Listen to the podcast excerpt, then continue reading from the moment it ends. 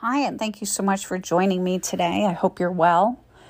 This is coming off of our marriage series, and we're just going to talk about general relationships and really just becoming a healthier version of us, working on really the inside so we can give more to those that we do love and our family, friends, um, spouses. And, you know, relationships do take time effort, and life is just getting busier. And relationships can suffer when you give even a little bit of time. Wouldn't you want it to be quality time, a peaceful time? We find, um, you know, we want change, right? We always say, "I wish this would change," but don't don't we only own our self. Like we are responsible for us. So we should be the change we want to see.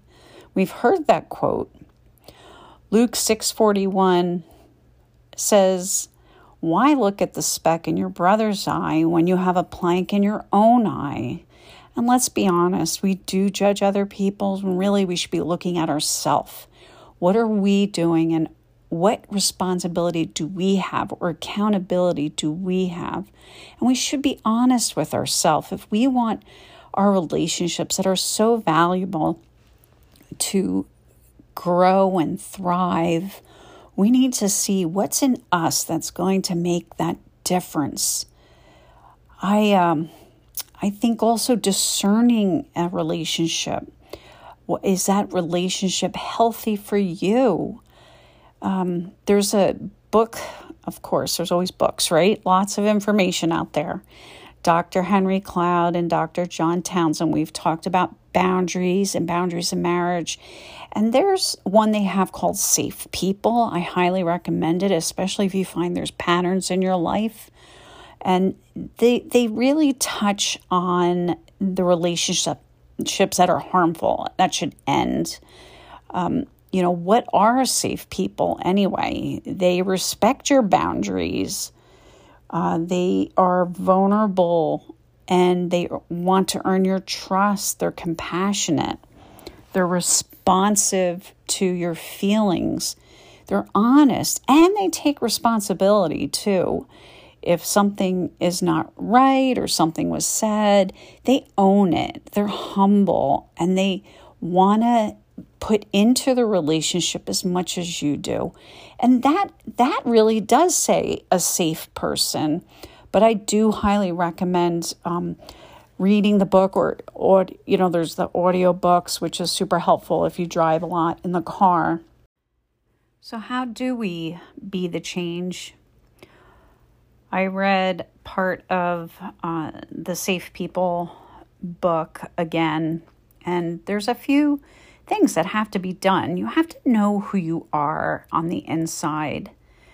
You have to set goals for yourself, have a sense of direction and purpose. You want to be motivated, pursue your goals, live intentionally. It takes action to make good things happen. Want to build resilience, avoid dwelling on disappointments. Be positive Remove the negativity. No one enjoys complainers or difficult people. And remember the simple things. Be present where you are. Stop, you know, go outside. That's like my biggest thing. Go outside, take a walk, look at the beautiful gardens this time of year is beautiful. Um, and of course, in the winter, it's beautiful too. But I highly recommend um, really digging in and know who you are on the inside or the healing that needs to happen or the wounds that have to be healed. John and Stasi Eldredge, I'm sorry, have two books again books but i i read these because i've had to go through a lot of healing in my life and the women's version is called Captivating. And this book healed my very, very wounded soul and began my journey on a healthier life. Um, that and the Bible. And for men, it's wild at heart. Men need men, men need um, guidance that they don't generally seek out. So I highly recommend you women, if you have a man in your life, encourage him to have a mentor, to read a book like Wild at Heart or audiobook. It. These uh, tools are so available to us. And even you know might talk about marriage builders but they're good for all relationships. And the more we know about the the person's struggles too the more we can support them and be a safe person. So that just t- it takes investment and yet you know if it's that kind of relationship you're going to want to invest in the time